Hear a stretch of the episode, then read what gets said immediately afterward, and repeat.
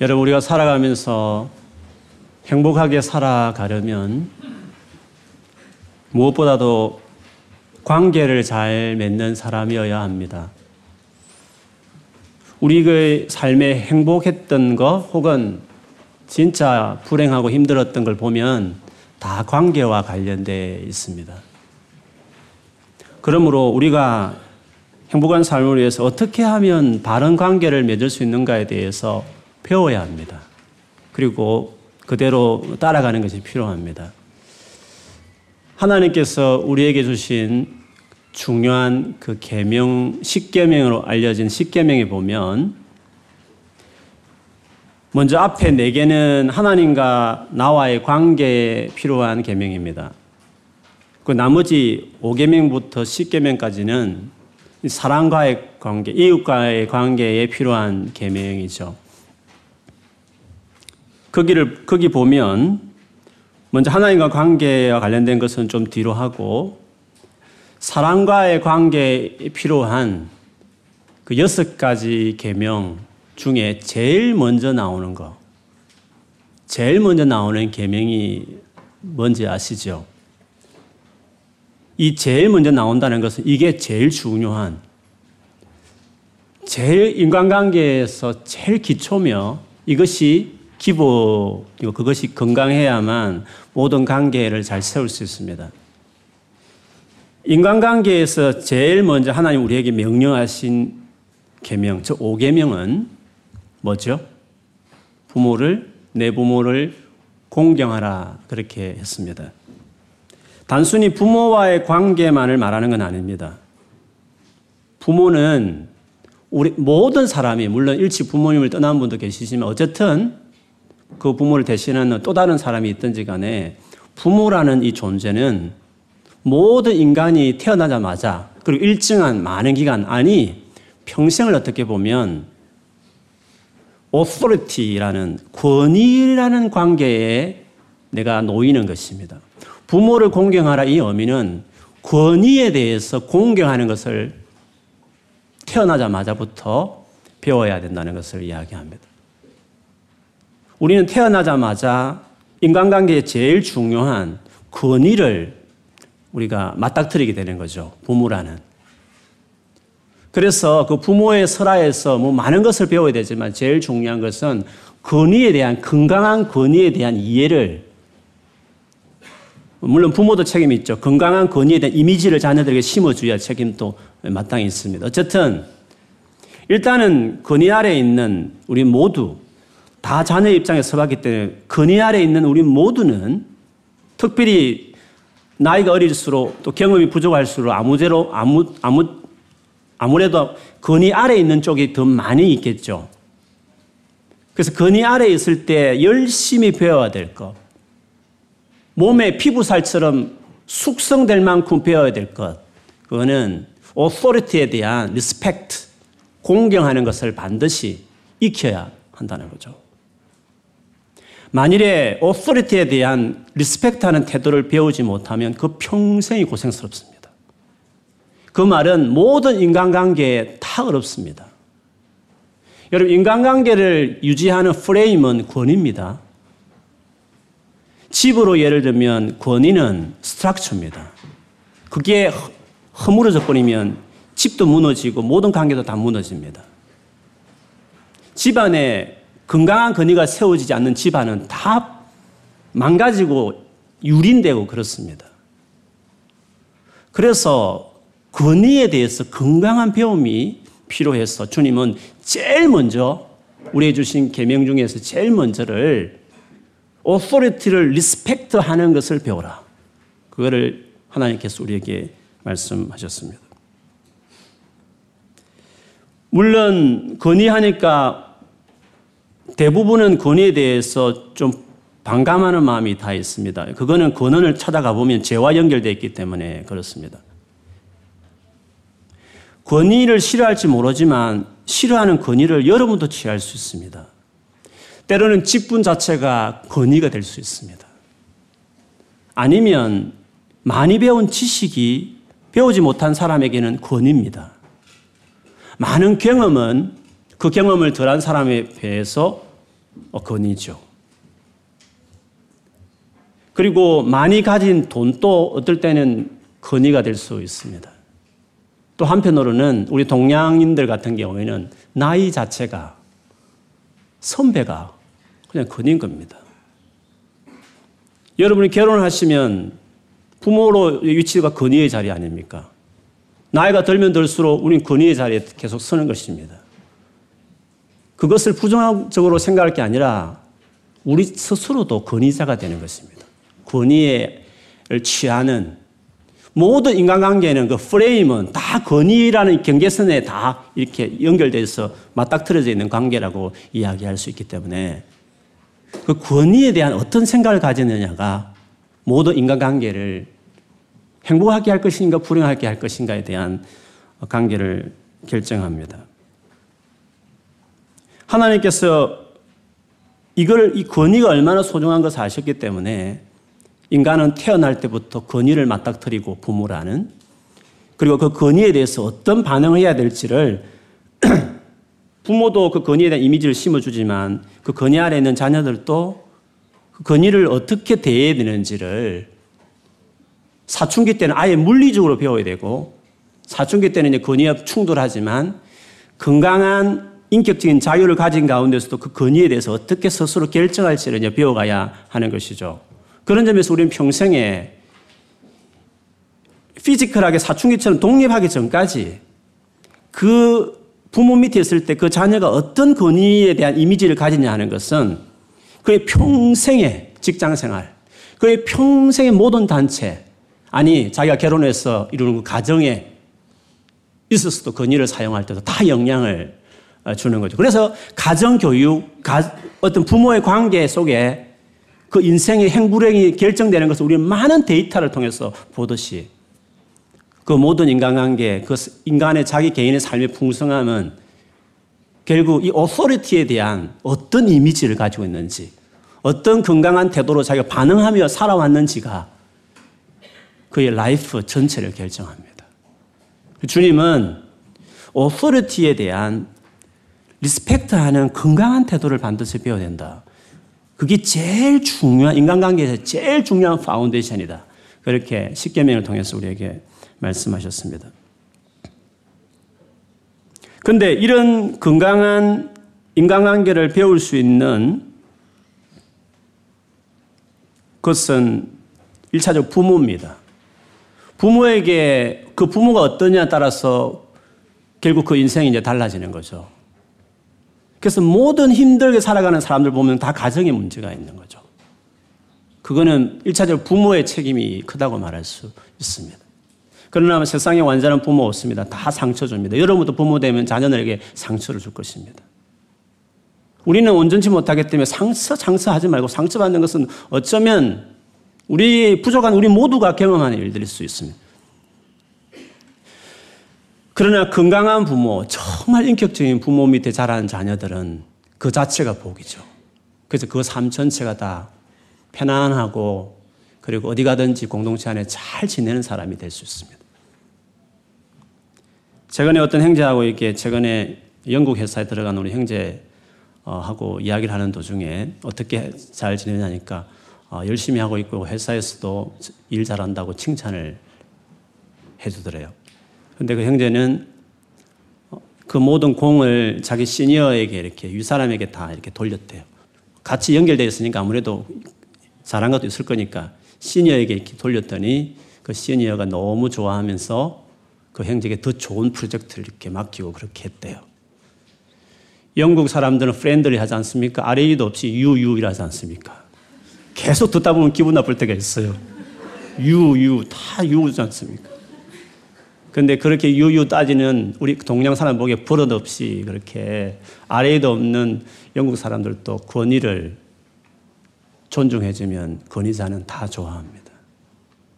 그래서 우리 모든 관계 안에 권위를 어떻게 respect 하는 거는 제일 중요합니다. 근데 그게 안 되는 사람은 다 힘듭니다. 학교 가도 힘들고, 교회 가도 힘들고, 집에서도 힘들고, 공부할 때도 힘들고 직장 생활에도 힘들고 결혼해도 힘들고 그렇습니다. 그래서 권위에 대한 태도는 건강한 태도는 하나님께로부터 왔죠. 왜 하나님이 오토리티의 권원이십니다. 최초의 범죄인 아담과 하와는 그냥 과일 따먹은 거 아닙니다. 아닙니다. 따먹지 말란 과일 따먹었다. 그렇게 여러분 죄를 생각하십니까? 아닙니다. 왜 따먹었습니까? 어떤 동기로 따먹었습니까? 하나님이란 authority를 밀어내고 자기가 그 authority를 취하겠다는 행동이었습니다. 내가 하나님이 되겠다.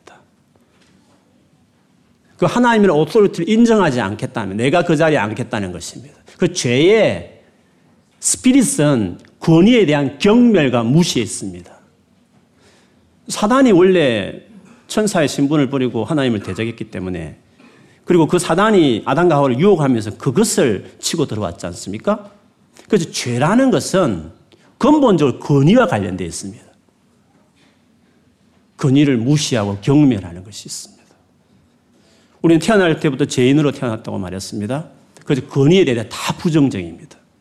그리고 우리가 살아가면서 경험한 많은 권위자들이 우리가 상처를 많이 줬습니다. 그래서 더 보태져 가지고 우리는 그냥 권위에 대해서 왠지 모르게 부정적이고 권위를 까는 부분에 대해서 막 박수치고 개혁적이라고 이렇게 그렇게 하는 어, 태도를 보일 때가 많이 있습니다. 그런데 주님은 당신의 백성들에게 그게 좋을 것 같지 모르지만 그것이 인생을 망가뜨리고 더 많은 상처를 가져오며 더 많은 고통을 그가 살면서 겪을 것을 알았기 때문에 사랑하는 당신 아들과 딸들에게 인간관계에 제일 중요한 것은 authority를 네가 잘 이해하는 거다. 그것은 프레임이다. 집의 structure다. 그걸 어떻게 매니지할지를 네가 잘 배워야 된다. 특별히 부모 밑에 있을 때 배우라고 말씀을 하는 거죠. 그러나 뭐 가정 행편이 다 다르니까 혹시 좋지 못한 정말 비인격적인 부모 밑에서 자란 불우한 어, 행위자매도 있을 수 있습니다. 그건 가슴 아픈 일이 아닐 수 없습니다. 그러나 이래나 첫째나 그 부모님도 아마 그 위에 할아버지 할머니에게 모질게 학대를 받았을 것입니다. 어쨌든 이미 되어진 일, 벌어진 것을 가지고 우리가 계속 불행하게 보낼 것이 아니라 그것 때문에 계속 위사람에 대해서 부정적으로 생각하는 것으로 계속 어디 가든지 그렇게 머리 들이박는 사람으로 살 것이 아니라 원래 권위는 건강한 반드시 필요한 일이었기 때문에 그것을 귀하게 생각하는 것이 필요한 거죠. 그래서 여러분, 하나님께서 우리를 부르시고 당신의 자녀를 삼으신 이후에 제일 먼저 가르친 게 뭐냐 하면 권위에 respect 하는 것을 가르칩니다. 그 초보를 다시 가르치는 거죠. 그래서 여러분 예수를 믿는다 할 때 이 믿는다라는 이 단어를 어떻게 바꿀 수 있느냐 하면 순종한다 그런 단어로 바꿀 수 있습니다. 믿는다는 것과 권위에 respect 하는 태도인 순종한다 이 말은 같이 가는 겁니다.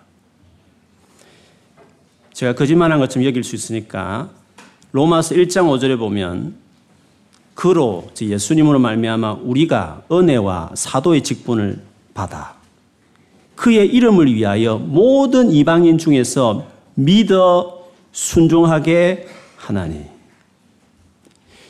바울이 사도로서 이방인들에게 복음을 전했습니다. 예수를 믿게 했습니다. 그걸 믿게 해서 어떻게 한다고요? 순종하게 하는 것입니다.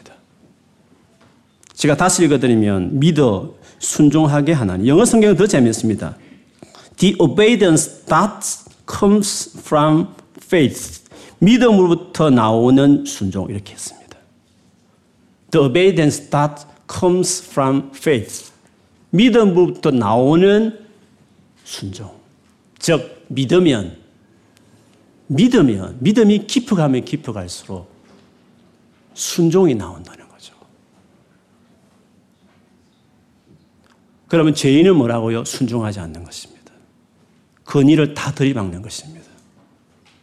근데 믿으면 복종하고 굴종한다는 뜻 아닙니다. 무조건 시킨 대로 잘못 시켜도 잘못된 명령을 다 따라간다는 그런 의미로 말하는 거 아닙니다. 제가 말씀드리는 것은 잘못된 걸 지시하면 따르면 안 되죠. 그래도 respect 하면서 안 따를 수 있습니다. respect는 언제나 할 수 있습니다. 그 말에서 행동에서 태도 속에서 respect 있으면서 정중하게 거절할 수도 있습니다. 문제는 respect를 이야기하는 것입니다. 믿음을 가질수록 우리는 순종하는 권위를 리스펙트하는 사람으로 자라가게 되는 거죠. 로마서 15장 18절에도 똑같습니다. 그리스도께서 이방인들을 순종하게 하기 위하여 그리스도께서 이방인들을 순종하게 하기 위하여 나, 저 바울을 통하여 역사하신 것 외에 내가 감히 말하지 아니하노라. 그리스도께서 우리를 순종하는 근위를 리스펙트하는 사람으로 만들기 위해서 바울 같은 사람들에게 막 기적을 행하여서 많은 사람들을 예수 믿게 했다는 것이죠. 믿음, 이끌어 순종. 그렇게 성경은 정의합니다. 순종이 왜 복이냐면 순종하면 복이 됩니다. 순종했을 때 최고 중요한 복은 뭐냐 하면 뭐 하나님께서 세상으로 뭐 잘 풀어준다 그런 의미로 말하고 싶지 않습니다. 그는 뻥입니다. 그럴 수, 그럴 수, 그리 않을 수도 있습니다. 그는 case by case이기 때문에 그거를 모두 다 그렇다고 말할 수 없습니다. 하나님은 벼락부자 만들기 위해서 우리 인생을 절대로 끌지 않습니다. 필요하면 돈이 필요한 사람이 주어서 뭐 사명이 있으면 하시겠죠. 그러나 다 그렇게 하지 않습니다. 그는 뻥입니다. 예수 믿으면 다 부자 된다, 잘 된다, 그건 뻥입니다. 물론 잘 된다는 정의는 뭐 다를 수 있습니다.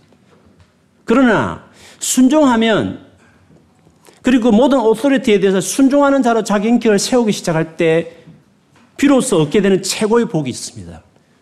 그 복은 사랑하는 사람이 됩니다. 사랑하는 인격자로 인격이 바뀝니다. 그래서 인간관계의 제일 중요한 첫 스타트는 순종이며 그 인간관계의 제일 큰 클라이막스는 사랑입니다. 그래서 인간관계의 제일 중요한 인간관계를 행복하게 하기 위해서는 순종이 중요하고 그 다음에 사랑입니다. 근데 이 사랑이 그냥 되는 건 아닙니다. 순종을 통해서 이렇게 올라가서 사랑이 되는 것입니다. 우리가 왜 힘듭니까? 사랑하기 힘들어서 어려운 것입니다. 막 미입기 때문에 힘든 것입니다. 막 속에 상하니까 이해가 잘 안 되고 막 이해하려고 안 되니까 잠이 안 오니까 사랑할 능력이 없어서 내가 힘든 것입니다. 그래서 그 관계들이 너무 어려운 것입니다. 찢어 나갈 수도 없고 지나가는 사람이면 그냥 그만둘 수 있지만 늘 같이 보는 사람일 경우에는 내 마음을 힘들게 화나게 하니까 사랑할 능력이 없으니까 내가 너무 어려운 것입니다.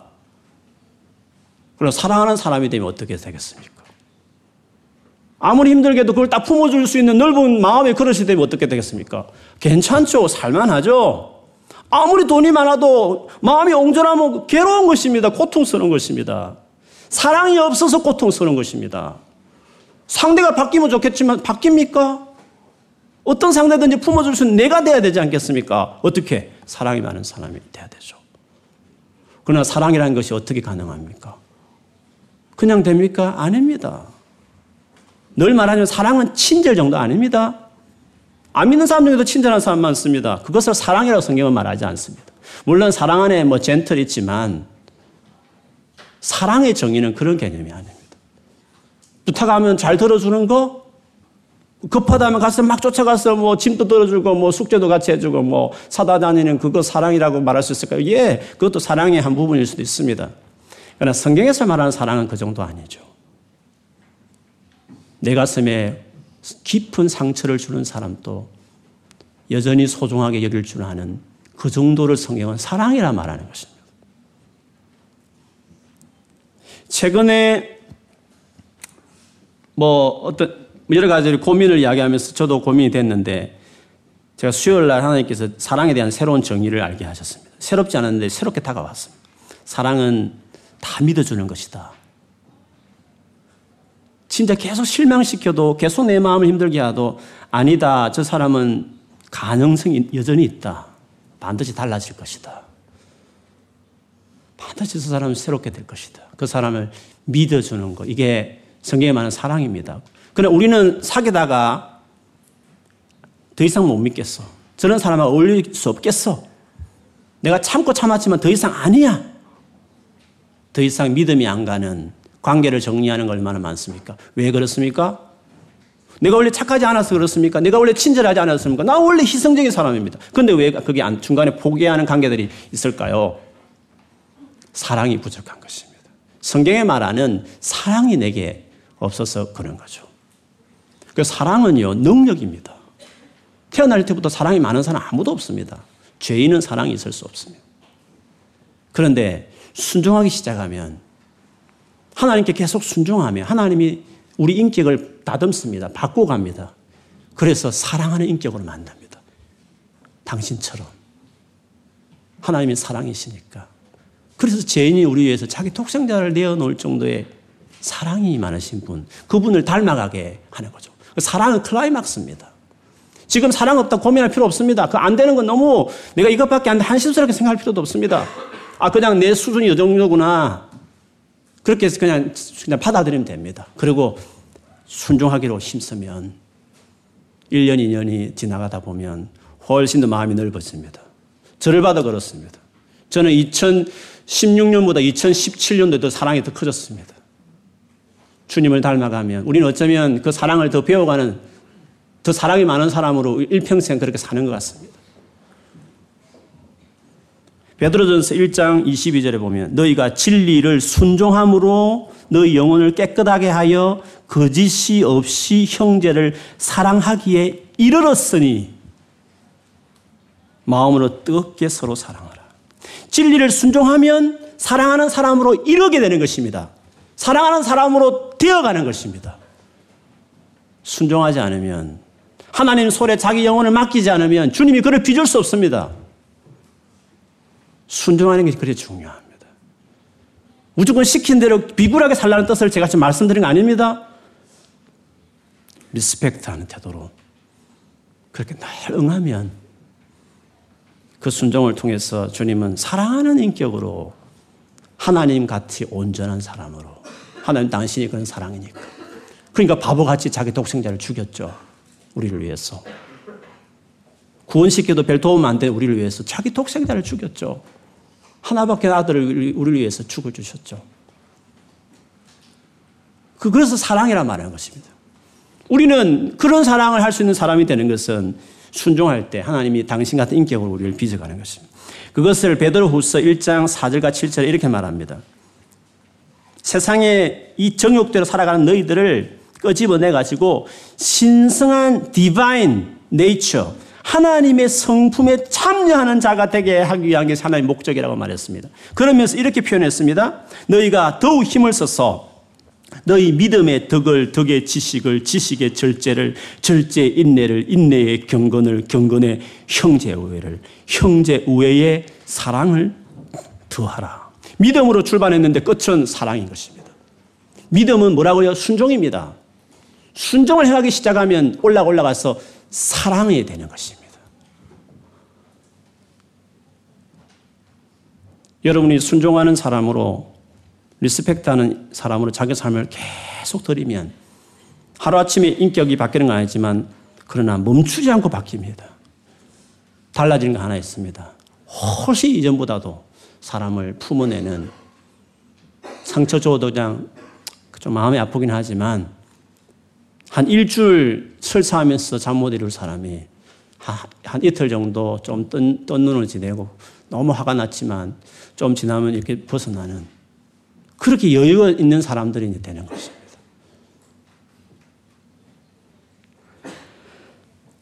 사랑한다 이 의미는 예수님은 달리 섬긴다 이런 표현을 썼습니다.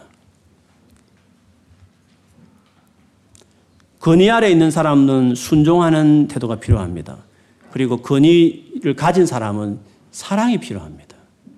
그래서 우리는 처음부터 순종을 통해서 사랑으로 올라가는 것입니다. 그래서 아내들은 복종하라 거기서부터 시작하는 것입니다. 남편은 사랑하라 더 높은 것을 요구하는 것입니다. 교회는 복종이지만 그리스도는 사랑입니다. 그래서 저는 그 말씀 볼 때 여자 여성들 분들이 화내는 거 저는 이해가 잘 안 됩니다. 남편들이 복종하라 화를 내는데 그건 더, 더 이해가 잘 안 됩니다. 오히려 남편들이 억울하죠. 더 높은 사랑을 하라고 지금 요구를 했으니까. 쉬운 것은 복종입니다. 순종입니다. 그 쉬운 것부터 안 되면 그 높은 데 올라갈 수도 없습니다. 자녀들아, 부모에게 순종하라. 그렇죠? 부모는 그 자녀들을 위해 높은 사랑을 행하는 것이죠. 근데 이 권위에 있는 사람들이 해야 될 태도를 사랑을 베푸는 건데 사랑을 베푼다는 것은 성경에는 섬긴다 이런 표현을 씁니다. 마태, 마가복음 10장 42절 45절에 보면 일반적으로 건의자들이 가진 행동을 예수님이 예를 드시면서 너희는 그렇게 하면 안 된다 하시면서 섬기움을 강조하셨습니다. 제가 읽어드리면 이렇습니다. 예수께서 불러다가 제자들을 불러서 말씀하시기를 이방인의 집권자들이 그들을 임의로 주관하고 그 고관들이 그들에게 권세를 부리는 줄을 너희가 알거니와 너희 중에는 그렇지 않을지니 너희 중에 누구든지 크고자 하는 자는 너희를 섬기는 자가 되고 너희 중에 누구든지 어떠이 되고자 하는 자는 모든 사람이 종이 되어야 하리라. 인자가 온 것은 섬김을 받으려 함이 아니라 도리어 섬기려 하고 자기 목숨을 많은 사람의 대속물로 주려 함이니라 라고 말했습니다. 섬긴다는 뜻이 뭘까요? 섬김에 대한 오해도 많습니다. 건의 없이 행동하는 것을 섬긴다고 생각하는 사람이 있어요. 예를 들면 어느 집에 가면 신발장 정리하고 부엌에 가서 설거지 막 하고 뭐 청소하고 무거운 거 있으면 아 제가 들게요 이러세요 하면서 이렇게 하는 사람은 야 섬김이 있다. 구전 일을 하는 사람들을 섬긴다 이렇게 생각하는 분들이 있어요. 물론 그럴 수도 있습니다. 그러면 예수님이 그렇게 했습니까? 제자들 가면 늘 예수님 신발 정장 정리하시고 늘 밥 예수님이 다 준비해서 대접하시고 그래서 나는 섬기러 왔다 이렇게 주님이 말씀하셨습니까? 섬긴다는 정의가 뭡니까? 어떤 일의 형태, 어떤 행동의 어떤 어떤 유형 이것을 여러분 섬김이라고 그렇게 이야기할 수 있습니까? 때로는 예수님께서 먹을 것을 제자들이 가서 준비하게 시켰습니다. 예수님도 타, 타, 타고 갈 나귀와 유월절 식사를 위해서 방을 준비하는 것을 제자들에게 시켰습니다. 그럼 그거 섬긴 거 아니고 불인 겁니까?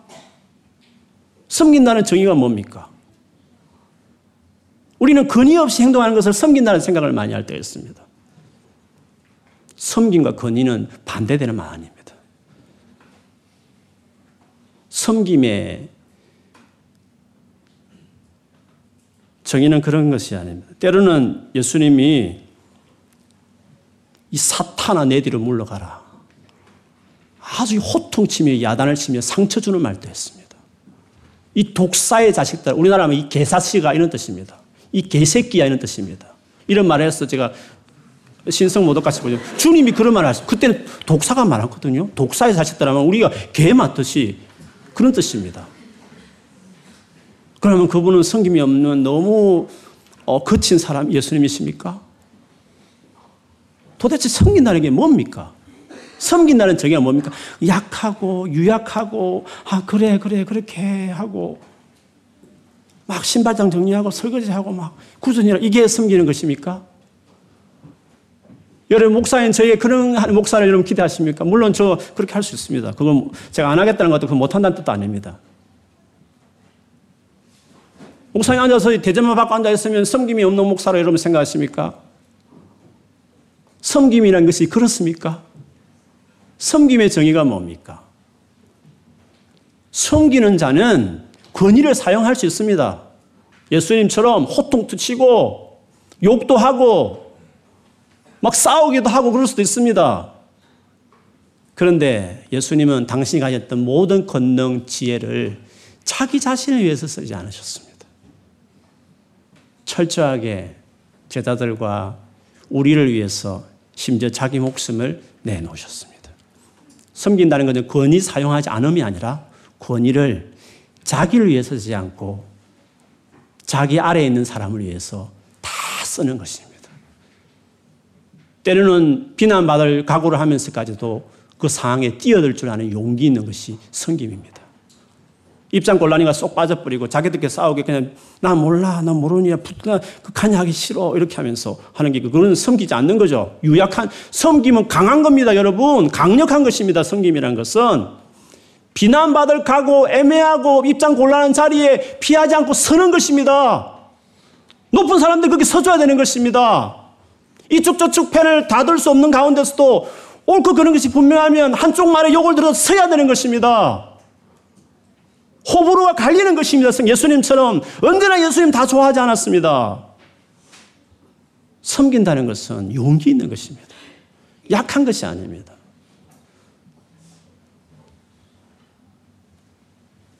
진짜 모두가 자기만을 위해 살지 않습니다. 시간을 보내도 돈을 써도 힘이 남아도 자기에게 집중되는 게 우리 보통 우리들입니다. 그러나 섬긴다는 것은 자기 주신 그 수많은 물질, 그 지식, 에너지, 시간들을 나도 나를 위해 쓰고 싶지만 그것을 다른 사람을 위해서 쓰는 것입니다. sacrifice 하는 것입니다. 희생하는 것입니다.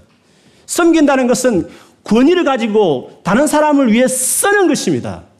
돈도 쓰고 높은 지위도 그것을 가지고 밑에 사람을 잘 돌보는 일에 자기는 욕을 들어가지만 다 한정할 수 없죠. 어떤 사람은 싫어할 수 있으니까 욕을 들어도 그냥 가서 그걸 계속 하는 것입니다. 자기는 욕을 들어도 정말 영혼들을 위해서 그다 하사를 받아내면서 가는 것입니다. 죽는 것입니다. 하살마저도 죽음으로 가는 것입니다. 대성물로 자기 목숨을 바치는 것이 성김의 절정이었죠. 누가 그렇게 할 수 있습니까? 착한 사람 할 수 있다고 안 됩니다. 착하지만 겁쟁이는 할 수 없는 것입니다. 자기를 생각하지 않고 다른 사람을 진짜 사랑하는 사람들, 즉 성숙한 사람이 성김을 해낼 수 있는 것입니다. 성길 마음에 안 드는 사람이 높은 자리에 올라가면 다 자기를 위해 삽니다. 밑에 사람들 부리면서 자기 것을 합니다. 그래서 섬김과 자기 것을 다 내놓고 희생하는 사랑은 같이 가는 것이고 주님은 높아지려고자 하느냐? 높은 권위를 가진 사람이 되고 싶으냐? 그런 사람은 섬, 이런 의미의 섬기는 자가 돼. 이게서 내가 말하는 authority를 가진 사람들이 요구하는 주님의 덕목이었고, 주님이 그렇게 사셨습니다. 하나님도 사실 그렇게 온 피조 세계에 우리를 위해서 그렇게 당신이 희생으로 그 권위를 다 썼습니다.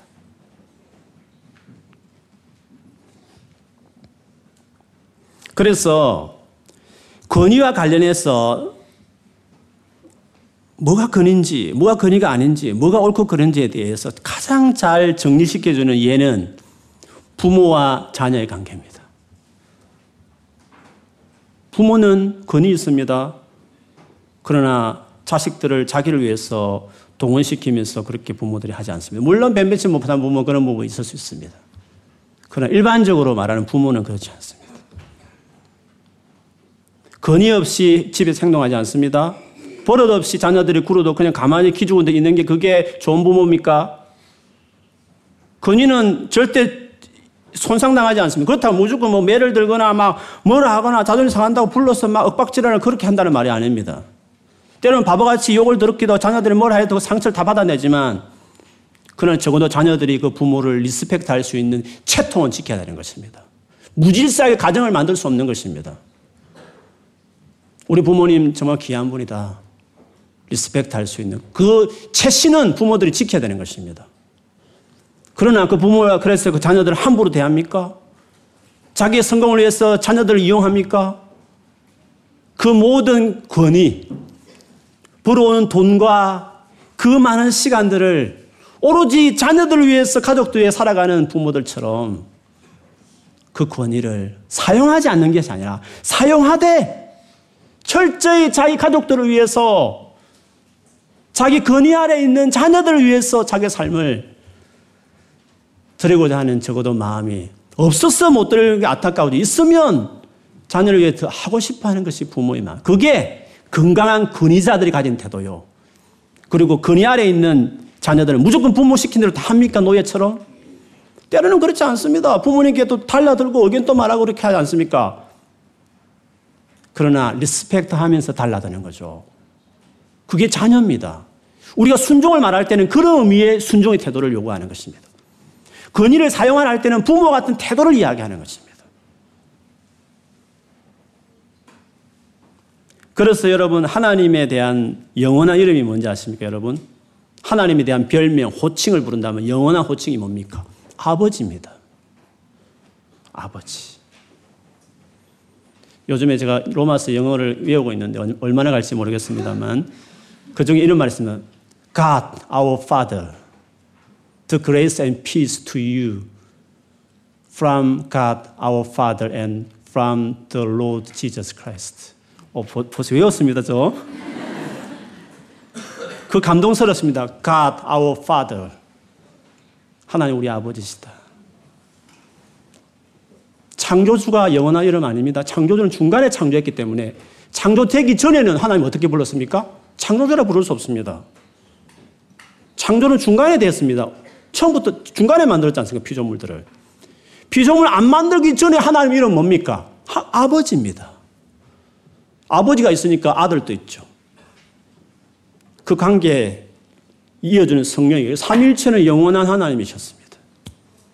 은혜로운 하나님이죠. 다른 모든 신들은 다 창조주입니다. 올마이트 가시니까 복종을 요구하는 신들입니다. 그러나 진짜 신은 그렇지 않습니다. 사람이 만든 신들은 다 그렇게 생각합니다. 그러나 진짜 하나, 신, 신은 Father입니다. Father, Son, 사랑, 건강한 사랑, 건강한 순종하는 아들. 관계의 근원입니다. 영원한 관계의 기초입니다. 순종, 사랑. 이거는 우리 관계의 기초입니다. 성령의 펠로십은 다 그 기초에 이루어지게 되는 것이죠. 그래서 여러분 하나님을 가까이 하기 시작하게 되면 이 두 가지를 다 배우는 것입니다. 하나님을 가까이 하다 보면 하나님이 아버지라는 것을 알게 됩니다. 하나님이 정말 희생적인 하나님이시구나. 그걸 알게 되는 거죠. 그러다 보면 자연히 자기도 모르게 자기가 아들, 딸로서의 정체성을 만들어가기 시작하는 거죠. 구약의 모든 위대한 하나님을 가까이 했던 친밀한 사람들은 하나님을 다 아버지로 생각했고 그런 아들같이 행동했습니다. 아브라함은 소돔과 고모라사를 멸망한다는 소리를 들었을 때 하나님께 가서 따졌습니다. 왜? 아들이니까. 조언 안 따집니다. 비굴하게 무조건 굴복하는 것이 순종 아닙니다. 아브라함 같이 감히 하나님의 뜻에 대해서도 그 잘못된 거 아닙니까, 하나님?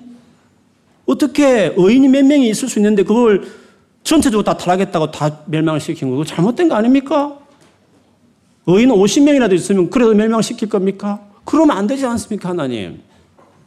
그 따지는 것은 아들이기 때문에 따지는 겁니다. 그렇다고 금방지게 따지는 아닙니다. 비, 비천한 종이 한 말씀만 하겠습니다. 제발 한 번 노하지 말고 한 끝까지 제 말 좀 들어주세요.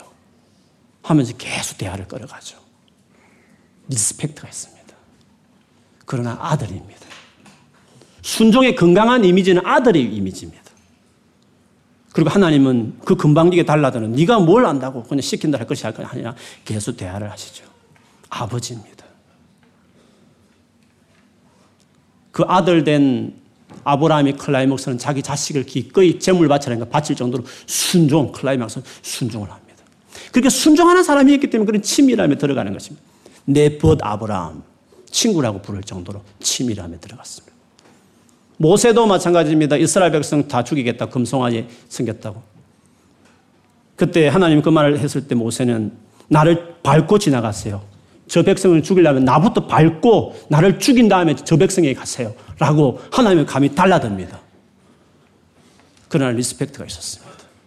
모세는 아들같이 행동했고 그 모세의 말을 듣고 뜻을 돌이키는 그 하나님 옹졸하죠. 하나님이 말씀을 듣고 뜻을 돌이키다니 한번 정했으면 갈 것이지.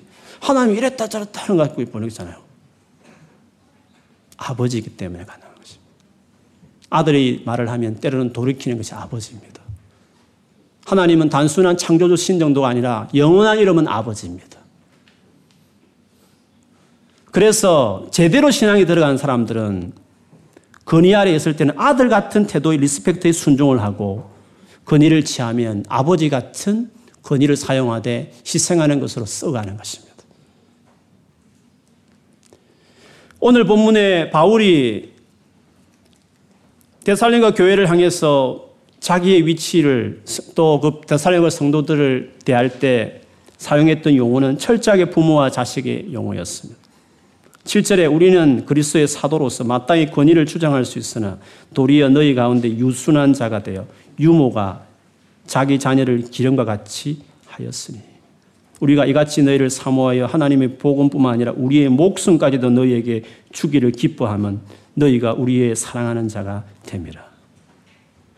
유모 이 말, 우리가 말하는 유모는 그냥 진짜 엄마 말고 그냥 젖주고 돌보는 그 유모 아닙니까? 그런데 여기서 말하는 언어상 유모는 그런 뜻이 아니에요. 그냥 젖을 먹이는 여인 이런 뜻입니다. 그건 진짜 엄마를 말합니다. 엄마처럼 내가 너희를 대했다. 11절에 너희도 아는 바와 같이 우리가 너희 각 사람에게 아버지가 자기 자녀에게 하듯 건면하고 위로하고 경계하노니 아버지 같이 했다. 그래서 하나님을 제대로 아는 사람은 그래서 건의를 취한 사람은 부모같이 자기 건의하에 맡긴 영혼들을 대합니다. 하나님을 제대로 아는 사람은 자기 건의에 있는 사람들을 부모같이 대합니다. 무조건 시킨 대로 다 하는 것이 아니라 아니다 싶을 때는 의견을 제시하지만 여전히 리스펙트한 태도를 가지면서. 그래서 부모와 자녀라는 이게 아주 건강한 그 건의에 대한 아주 건강한 이해라고 이야기할 수 있죠. 그래서 하나님은 아버지라 부르고 우리를 그의 자녀라고 부르는 이유도 거기 있습니다. 교회는 그런 점에서 가족입니다. 교회 안에 맺어진 모든 관계는 직장처럼 직장에 있는 관계처럼 교회를 생각하는 분들이 있었어요. 학교 시스템처럼 교회를 생각하는 분들 계셔요. 그렇지 않습니다. 교회의 제 진정한 의미는 가족입니다. 교회의 모든 세워진 권위자는 부모와 같은 태도를 취해야 됩니다. 그리고 그 권위 아래에 있는 모든 사람들은 자식같이 그 권위자를 자식 같은 태도로 그 부모를 대하듯이 권위에 대해서 대할 때 그런 교회, 그런 권위에 대한 건강한 어떤 자리매김이 되어 있는 교회는 가족 같습니다. 훈계도 있습니다. 막 싸우기도 의견도 합니다. 무조건 군대식으로 그렇게 끌어가지 않습니다.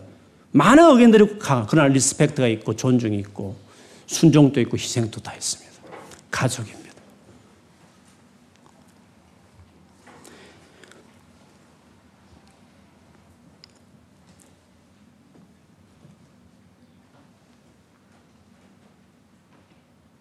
에베소서 2장 19절에 보면 이제부터는 너희는 외인도 아니요 나거대나 아니요 오직 성도들과 동일한 시민이요 하나님의 권속이라 하나님의 권속 God's household 하나님의 가정이다 교회는 그렇게 이야기했습니다.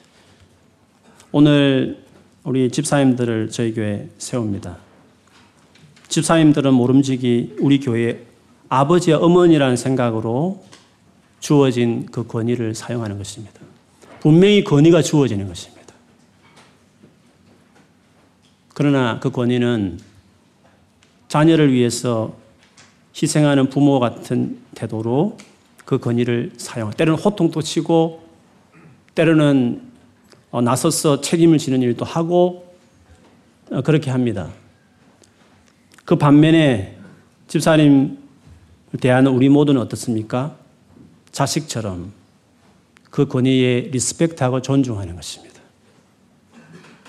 꼭 집사님뿐만 아니라 우리 교회 안에 세워진 모든 건의에 대해서 건의를 가진 자나 또 건의 아래에 있는 모든 사람은 이런 관계가 돼야 됩니다. 어떤 경우에 내 나의 리더가 내보다 나이가 어릴 수 있습니다. 어떤 경우에는 신앙적으로 내게 보고 어리게 보일 수도 있습니다. 어떤 경우는 나보다 더 못한 부분이 있습니다. 내가 한국에서 오랫동안 리더를 했는데 여기 와서 리더를 보니까 내보다 더 못한 같이 보일 수 있습니다. 그러나 부모가 항상 내보다 낫습니까? 어떤 부모는 자식보다 못한 부모도 많습니다. 그래도 권위가 딱 주어진 자리면 내보다 나이가 어려더, 어려더라도 내보다 경험이 없어 보여도 아니 내보다 어떤 부분에는 부족하게 보여지는 리더일지라도 존중해줘야 됩니다. 그것을 배워야 하는 것입니다. 대먹지 못한 사울의 권위에 순종하는 것을 다윗은 배웠습니다. 썩은 종교 집단인 엘리 가문에 대해서 사무엘은 순종하는 걸 배웠습니다. good follower 되지 않으면 good leader가 될 수 없습니다. 순종을 배우지 않는 사람은 사랑을 실천한 권위를 하나님이 주실 수 없는 것입니다. 특별히 내 위에 리더가 더 형편없을 때 good follower가 되는 것입니다. 그 권위를 잘 존중하는 그다음 무조건 따라가는 건 따라 의미를, 의미라는 걸 아니라고 제가 말씀드렸습니다. 대부분 respect 하지 않고 무시합니다. 무시하지 않고 respect 하면서 잘 보조하고 그를 세워가면 주님이 그 사람 어느새 다윗을 끄집어내어서 사울보다 높인 권위에 세우듯이 하나님은 그렇게 하실 때가 있습니다. 순종을 배우지 못한 사람은 권위를 줄 수 없습니다. 주면 그 사람을 타락시킵니다. 그래서 바라기는 이런 권위자를 세우는 우리 교회가 세워지는 분이나 또 세워진 분을 바라보는 우리 모두가 이런 건강한 권위의 관계를 우리 안에 잘 엮어간다면 우리 교회는 아름다운 교회가 될 것입니다. 지금까지 우리 교회가 많이 아름답게 다가왔다면 이런 건강한 권위의 세틀이 우리 안에 이루어진 것입니다. 저도 저에게 주신 권위의 자리에서 충분히 권위를 행사하지만 더 좋은 아버지 같이 여러분을 대할 것입니다. 여러분도 저를 그렇게 대해 주시고 또 우리 안에 또 다른 많은 권위의 자리에 대해서 똑같이 그렇게 해 드리는 것입니다. 모든 권위자도 그렇게 행하는 것입니다. 그, 그렇게 하시면 주께서 우리 교회를 통해서 당신도 그렇게 하셨듯이 당신도 욕을 듣고 비난받을 때로는 권위자들이 욕을 들을 수도 있습니다. 마음, 마음을 힘들게 하는 사람이 있어. 그래도 내 자식인데 그렇게 생각하십시오. 내 아들과 딸인데 내 딸인데 뭐 내 아들인데 이런 마음을 대하면 이겨낼 수 있습니다. 그렇게 하셔서 우리 교회가 정말 건강한 건이라는 이 프레임이 잘 우리 안에 세틀되어서 갓 하우스홀더가 굿갓 하우스홀더가 되었어. 한 가족같이 하나님 나라 위해서 정말 헌신하고 드려지는 공동체가 되었으면 좋겠습니다. 그렇게 되어지도록 건의 아래 있든지 건의에 취한 사람이든지 간에 부모같이 때로는 아들과 딸같이 그렇게 대하셔서 우리 교회가 좋은 가족으로 여겨지기를 주 이름으로 축원합니다. 아멘.